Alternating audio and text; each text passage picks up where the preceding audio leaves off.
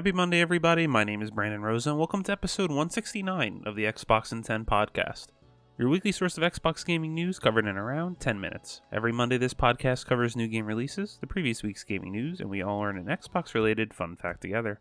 Apologies on the audio this week as I'm currently battling through COVID while I record. Bear with me. This show is on YouTube and podcast services around the world, so please subscribe in your favorite and leave a review.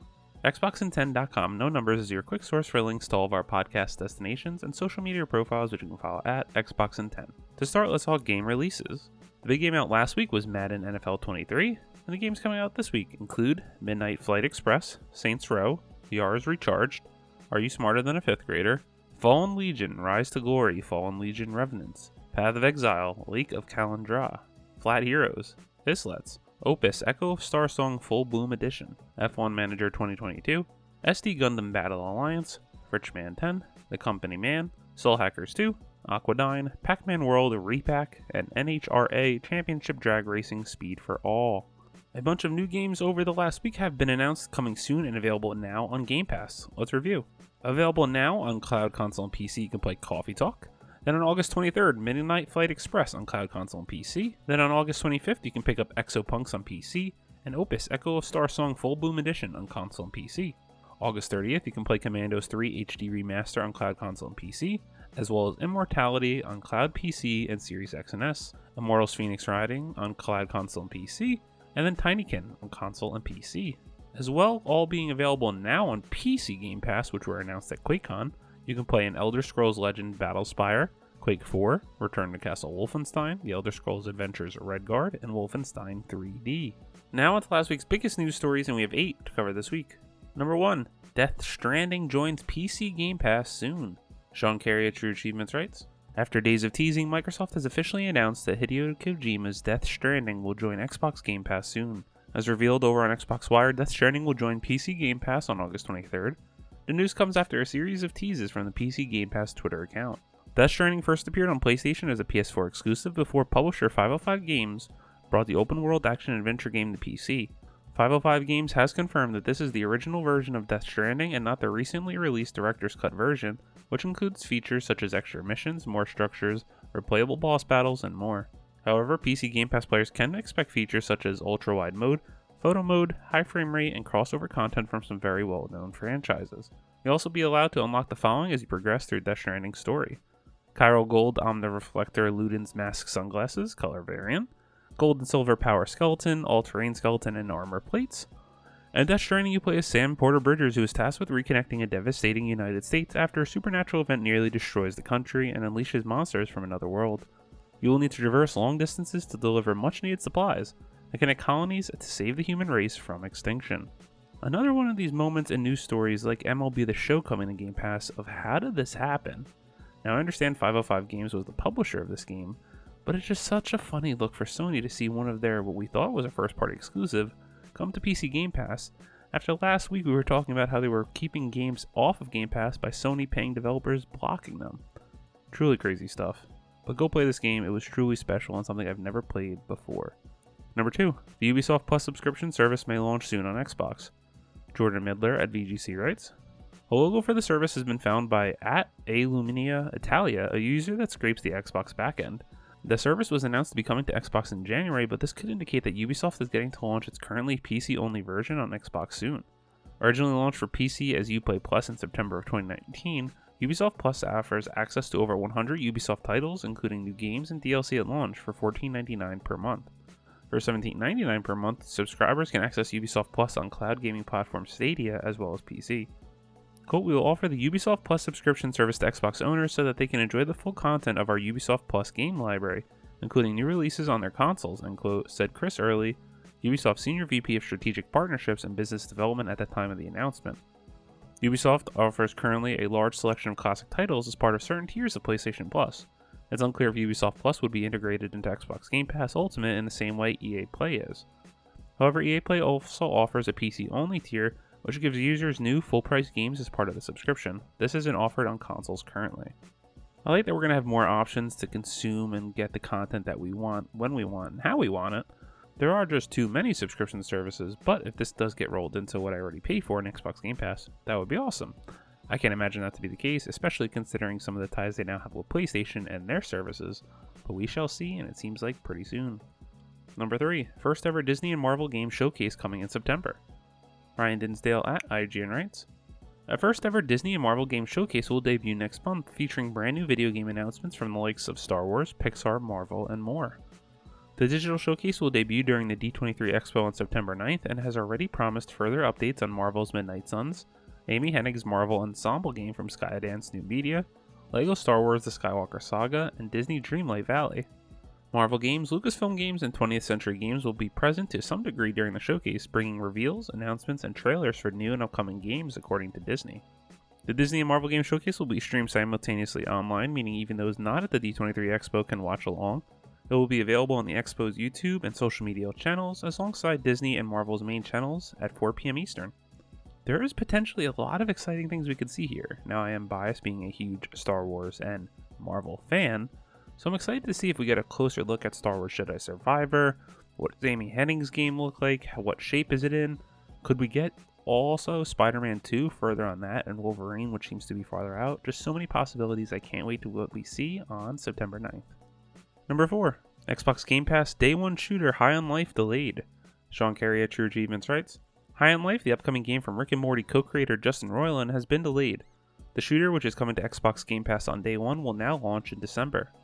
Developer Squanch Games announced the delay on Twitter, and thankfully it's only a short one. High on Life was originally set to launch on Game Pass on October 25th.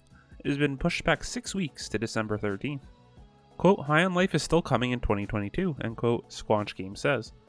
Quote, the team at Squanch Games is working hard towards developing the best gaming experiences to hit your screens and a little extra time to squash some bugs that never hurts. With that in mind, our new launch date is set to December 13th, 2022, end quote. This is disappointing. I really wanted to get my hands on this game. It was something to look forward to this year, which there isn't very much. But we at least will get a closer look at this game at Opening Night Live, which is August 23rd. If you're listening to this on Monday, that is tomorrow and it just seems wacky and fun. And from the crazy mind of Justin Roiland, I'm excited to check this out day one as part of my subscription. Number five, Lord of the Rings Embracer Group buys the rights to make games, movies, and more. Ryan Dinsdale at IGN writes. Colossal Video Games holding company Embracer Group has entered into an agreement to purchase the rights to The Lord of the Rings and The Hobbit, and will explore opportunities to create new games, movies, and more based on the IP. Embracer has acquired Middle Earth Enterprises from the Saul Zaentz Company, and with it the worldwide rights to motion pictures, video games, board games, merchandising, theme parks, and stage productions relating to the writing of J.R.R. Tolkien, as well as matching rights in literary works authorized by the Tolkien Estate and HarperCollins. The majority of Lord of the Rings media to be released in the last few decades is ultimately owned by Middle Earth Enterprises, with assets being licensed out for the creation of the likes of Peter Jackson's film trilogies, the Lord of the Rings video games, and so on. I had to touch on this as this is one of the biggest and craziest stories I've seen in a while. Embracer Group, who now owns just a billion companies, employing over, I think, 14,000 employees, which is just wild and seems impossible to manage, has now purchased the rights to Lord of the Rings. How is this even for sale? That's what blows my mind. But if I can ask for something here, please remaster the Lord of the Rings The Return of the King video game. I was obsessed with this game and could not put it down. The game still holds up today Bring it back for me, please, Embracer Group. Number 6. The campaign pre order perk for Call of Duty Modern Warfare 2 is pretty good. Michael McWhorter at Polygon writes Call of Duty Modern Warfare 2 officially launches on October 28th, but players who pre order the game, digitally that is, will get early access to the game's single player campaign for a week, Activision announced on Tuesday. It's an atypical move for the Call of Duty franchise, which usually dangles access to multiplayer beta tests and cosmetics as pre order incentives. Activision says that digital pre-orders for Modern Warfare 2 will grant quote up to one week end quote of early access to the full campaign starting on October 20th. It's a strong incentive to get players to actually play the story-based side of Call of Duty and not just the competitive multiplayer component. According to the achievement tracking website True Achievements, typically less than one third of players will complete a Call of Duty campaign, but given a full week, that could change with Modern Warfare 2. I have to give Activision a lot of credit on this one. I think this is genius. These campaigns are typically pretty good. I really enjoyed the Modern Warfare reboot campaign, so I'm excited to get my hands on this one.